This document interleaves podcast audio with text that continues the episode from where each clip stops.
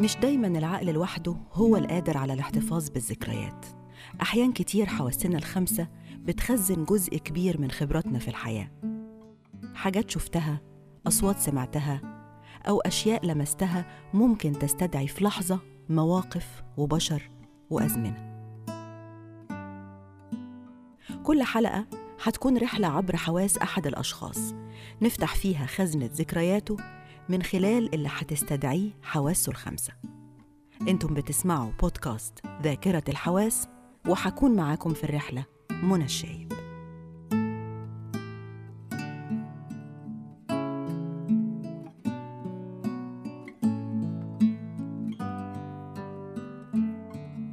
أستاذ أكاديمي ورائد في مجال الطب ناشط سياسي وصاحب موقف واضح من كل اللي بيحصل حواليه في مصر والعالم. وإلى جانب كل ده كاتب ومتذوق رفيع للأدب والفن واثرى المكتبة العربية بكتب كتير. من أهمها يهود مصر في القرن العشرين الفيلق المصري أمريكا وثورة 19 وغيرها كتير. رحلتنا النهارده مع الحكيم حرفيا ومجازا. اللي بيرجعنا لزمن كان العالم فيه تركيبة علمية فنية سياسية تتداخل فيها كل العناصر عشان تخلق نموذج ملهم لكل اللي حواليه. رحلتنا النهارده مع ذكريات حواس الدكتور محمد أبو الغار.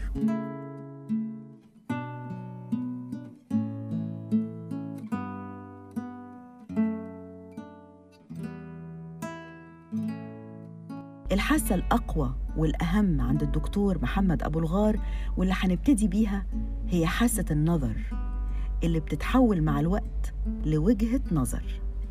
دي أكتر حاسة بالنسبة لي مهمة يعني. هي اللي الواحد بيشوف بيها الطبيعة وبيشوف بيها الناس بيقرأ بيها يعني بيعرف حتى المشاعر الآخرين شكلها إيه بيقدر يحس بيهم عن طريق النظر. لكن هل كانت الصور هي مصدر الإلهام الأول لكتابات الدكتور محمد أبو الغار؟ بصي أنا أكتر حاجة يعني بالنسبة لي بحب أشوفها جدا الصور القديمة سواء كانت صور ناس أو سواء كانت صور أماكن مختلفة صور قديمة بقالها خمسين سنة مئة سنة أكتر وأحاول أعرف دي إيه وبتعمل إيه وبتخلي الواحد يفكر في التاريخ ويذاكر التاريخ ويحاول يعرف مين دي صورة بقالها مثلا 70 سنة. لناس شكلها ناس مهمة. يا رب مين دوت احاول أعرف مين ده. أشوف صور الشوارع مثلا. اتغيرت قد إيه؟ الشوارع القاهرة مثلا. لما تشوف صورة للقاهرة من 70 80 100 سنة وتشوفي نفس الشارع دلوقتي شكله إيه؟ ولما كان فيه تورماي وكان فيه فاضي خالص الشارع كان شكله إيه؟ العربيات كان شكلها إيه؟ وبقى شكلها إيه دلوقتي؟ آه ونفس الحكاية تنطبق على بقية العالم الصور القديمة في كل حتة في الدنيا. بصي شوفي أنا عملت كذا كتاب في التاريخ. التاريخ المصري الحديث يعني الحديث اللي هو من 100 سنة وحاجات كده. إيه في حاجات منهم كتير لها علاقة بصور يعني تشوف صورة معينة في وقت معين بتحاول تعرف إيه الحكاية دي وبعدين تكتشف إنك لازم تذاكر ولازم تقرأ ولازم تروح دار وثائق عشان تطلع حاجات وتقدر تكتب على هذا الموضوع. برضو معارض الصور القديمة اللي بتتعمل لأن كان في فنانين تصوير تحفة معظمهم كانوا أرمن في في القاهرة أو في اسكندرية. فدول اللي اتعمل لهم قريب معارض كتير. صور ناس شخصيات مصرية مثلا بورتريهات بالتصوير تحفة. تشوف عبد الوهاب أم كلثوم مش عارف. ناس شخصيات عامة مهمة جدا. صوروهم من 50 سنة من 70 سنة من 80 سنة. فدي حاجات كلها بتعمل نوستالجيا جامدة جدا وتخليك تفكر يعني.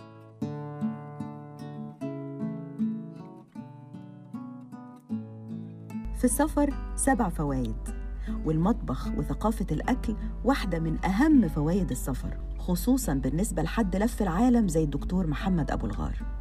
آه طبعا أنا لفيت العالم كله. بس أنا طبعا في الأكل نباتي ونباتي من زمان جدا جدا يعني من وأنا صغير يعني. فبالتالي أنا طبعا ماليش في اللحوم والفراخ والحاجات دي خالص يعني. أيوة. إنما في حاجتين بالنسبة لي أحب قوي أكلهم وأتذوق فيهم. الجبنة الرومي القديمة جدا لازم تكون قديمة ودي أعرفها على طول. يعني الجبنة الرومي فيها أنواع كتير جدا. بس لا- اللي هي الجبنة بتاعتنا المصرية القديمة. دي لها طعم معين وأنا أحبه جدا. وفي الفاكهة أحب المانجا جدا يعني. أحب أتذوق المانجا كويسة جدا جدا جدا. طبعا بالنسبة للمطبخ بقى الأكل الناس اللي بيحبوا بقى اللحوم والحاجات دي طبعا أنا ماليش في الموضوع ده خالص يعني. آه رغم إنه فلسفة يعني بي... الناس بتستخدمه ك meditation أحيانا. بصي أنا مش يعني ما ما بقيتش نباتي عشان محافظة على الصحة أو كده لأ ما بق- بقيت نباتي بناء على فلسفة زي ما انت بتقولي ولها علاقة بالفلسفة الهندية شوية. أنا. سافرت الهند كذا مرة وأنا صغير و... وتأثرت بهذا الموضوع وحسيت إن يعني مش لطيفة قوي إنه الواحد ياكل حاجة كانت ماشيه جنبه وحاجات كده. أيوه. هل في طيب أكلة معينة مطعم طعم معين مش قادر تنساه لأنه مرتبط بموقف أو بشخص؟ بصي أمي كانت بتعمل فريك وله أيوه طعم لطيف جدا جدا وكنت أحبه جدا ولغاية دلوقتي أحب قوي آكل الفريك ده اللي هو تقريبا مش موجود لازم تستدعي حد عنده خبرة أو يعرف الحكاية دي ويأكلك الفريك ده. آه. فبتفتكرها يعني أفتكرها كويس جدا أفتكرها كانت تعمل فريك كنت تعمله كويس جدا.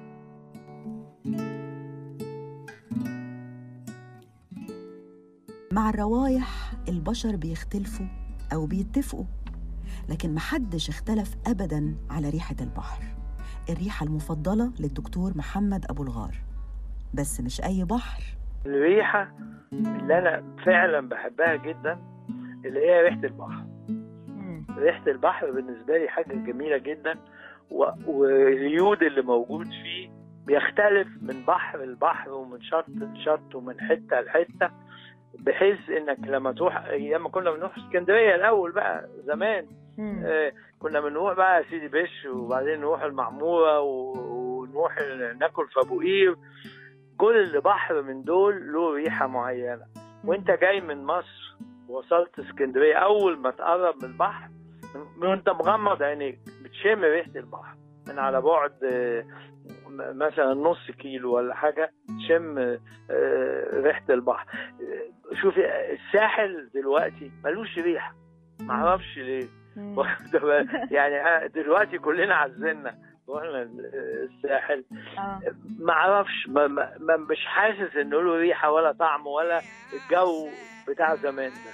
زي زي بحر اسكندرية اسكندرية يعني القديم. آه طبعا بحر اسكندرية ده هو ده البحر الحقيقي يعني اللي اتحرمنا منه للأسف يعني. يا اسكندرية يا ريت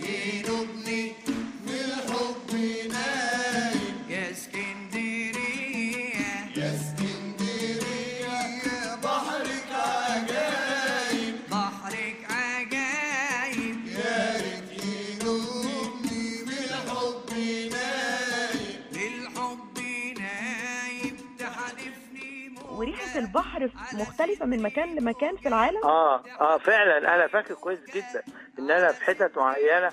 هو ودي لها سبب إن كمية اليود اللي موجود في المية والطحالب اللي موجودة في الحتة دي هي اللي بتعمل الريحة. فدي بتختلف من مكان لمكان. يعني فاكر كويس قوي الشط بتاع أبو قير ده إحنا ما كناش بن يعني بنقعد فيه بس كنا بنروح ناكل هناك في مطاعم السمك اللي هناك وإحنا صغيرين. فكنا نعرف على طول إن ده- أبو قير ريحة المية لها ريحة ثانية خالص. آه يعني حتى في اسكندرية نفسها من, من بيختلف من حتة البحر أنا بتكلم على. اسكندرية بس آه من حتة آه. لحته فعلا. والساحل ده بقى ملوش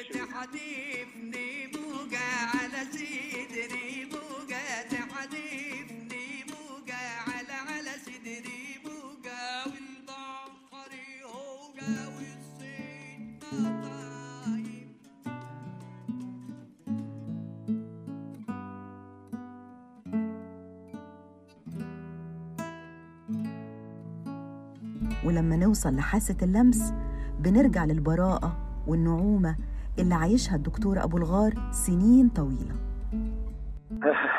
بصي أقول لك على حاجة بتضحك شوية. يعني بصي أحسن حاجة بحبها في اللمس أقدام العيال الصغيرة خالص الأطفال حديث الولادة. طبعا كنت زمان بشتغل ولادة كتير. فكنت أحب جدا أمسك رجلين الولاد دول. وبعد كده رجلين ولادي. أو أي حد عيل صغير يعني سنه كام شهر كده لطيفة جدا إنك تمسك رجليه والبيبي ده بيبقى سعيد جدا لما بتمسك رجليه وتعملها شوية تلمسها وتعمل شوية حاجات فيها كده تدلكها شوية كده بتحس إن هو سعيد ومبسوط جدا. فدي بالنسبة لي أجمل حاسه لمس يعني. في ملمس تاني. اللي هو الناس اللي بتعمل فن بأنواع من الأحجار اللي هي الملمس بتاعها ناعم جدا جدا جدا حاجة أنواع من الجرانيت معينة بيشتغلوا بيها وبيعملوا بالذات abstract حاجات مش مش figurative يعني مش صورة أو بني آدم أو حاجة.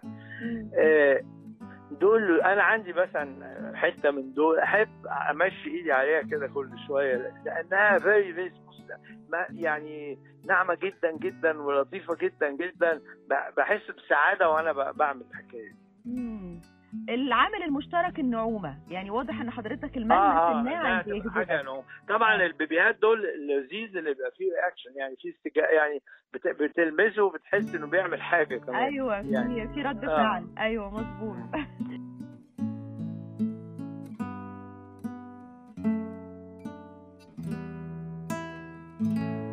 ويبقى صوت الموسيقى بتنوعها هو قلب حاسة السمع عند الدكتور محمد أبو الغار. لكنه صوت مخلوط بوعي نادر ساهم في تشكيل شخصية طبيب ناجح وإنسان مميز. في حاجتين بالنسبة للصوت عندي. طبعا هي مزيكا كلها. آه. واخد بالك؟ يعني الس- السمع بالنسبة لي هو المزيكا.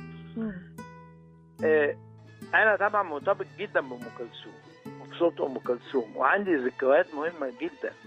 إن أنا رحت حفلات أم كلثوم دي من وأنا سني 17 سنة. لغاية ما أم كلثوم ماتت. كنت بروح حفلة بانتظام طول ما أنا في مصر. ما كنتش مسافر أو في بعثه أو أو أو حاجة بره. وفاكر كويس جدا الروتين بتاع الحفلات دي وكنا بنعمل إيه وبنروح إزاي ونعمل إيه. وكنت عندي تذكرتين مع واحد صاحبي الله يرحمه بقى كان طبيب مصري بس هاجر أمريكا بعد كده. يعني رحنا في الازبكيه ورحنا في سينما النيل وفاكر كويس جدا.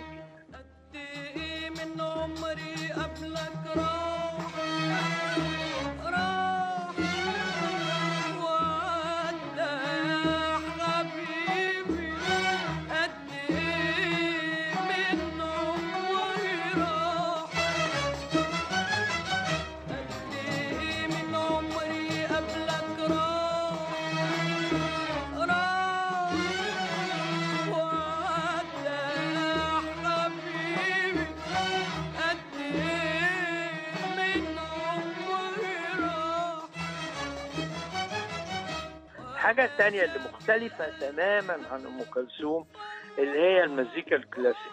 وإحنا في أولى طب كان عندنا حاجة اسمها إعدادي الأول في كلية العلوم وبعدين نروح أولى طب.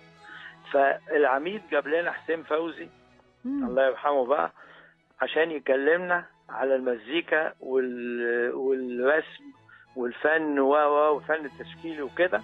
وقال لنا أنا عاوزكم تطلعوا حكمة مش تطلعوا دكاترة. فعلا. عندكم حكمة. كويس. فحسين فوزي ده كان هو ساعتها مدير حاجة اسمها قصر الفنون اللي هو كان قصر هدى شعراوي اللي اتأمم في شارع قصر النيل اللي هو دلوقتي بقى أوتيل جديد لسه مفتوح بقاله كام سنة قريب من التحرير خالص. أيوه. قال لنا تعالوا لي هناك وأنا أوريك فروحنا حسين فوزي هناك مش كلنا طبعا الم... إحنا كنا 180 واحد ولا حاجة الدفعة مم. ف مش 2000 زي دلوقتي يعني. وبعدين آه، طبعا اللي راحوا مثلا 10 15 يعني آه، يوم. قال لنا تيجي يوم الخميس فابتدى يعلمنا إزاي نسمع المزيكا الكلاسيك ويدور لنا حاجات ويحفظنا ويعلمنا وإزاي. نعرف يعني إيه أوبرا ونعرف يعني إيه كذا وكذا وبقى ياخدنا دار الأوبرا الصبح يوم الجمعة مم.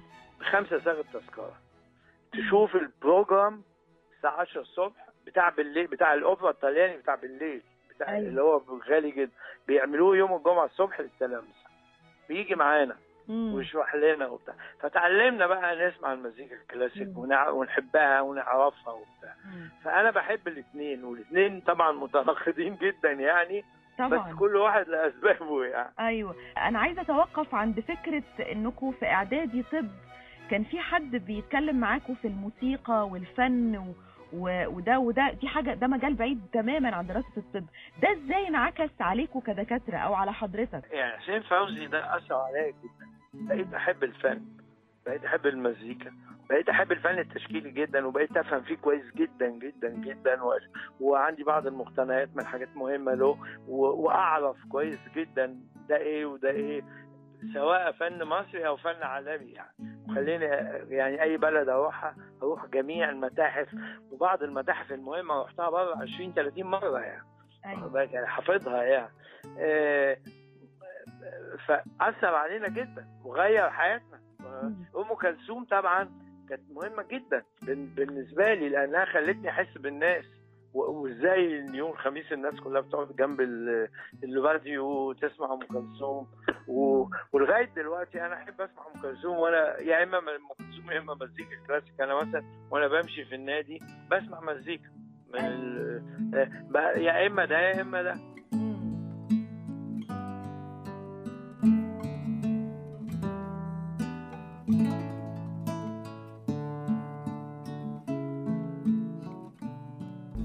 خلصت رحلتنا مع ذكريات حواس الدكتور محمد أبو الغار الأكاديمي والسياسي والكاتب. وكانت حرفيا رحلة حكيم.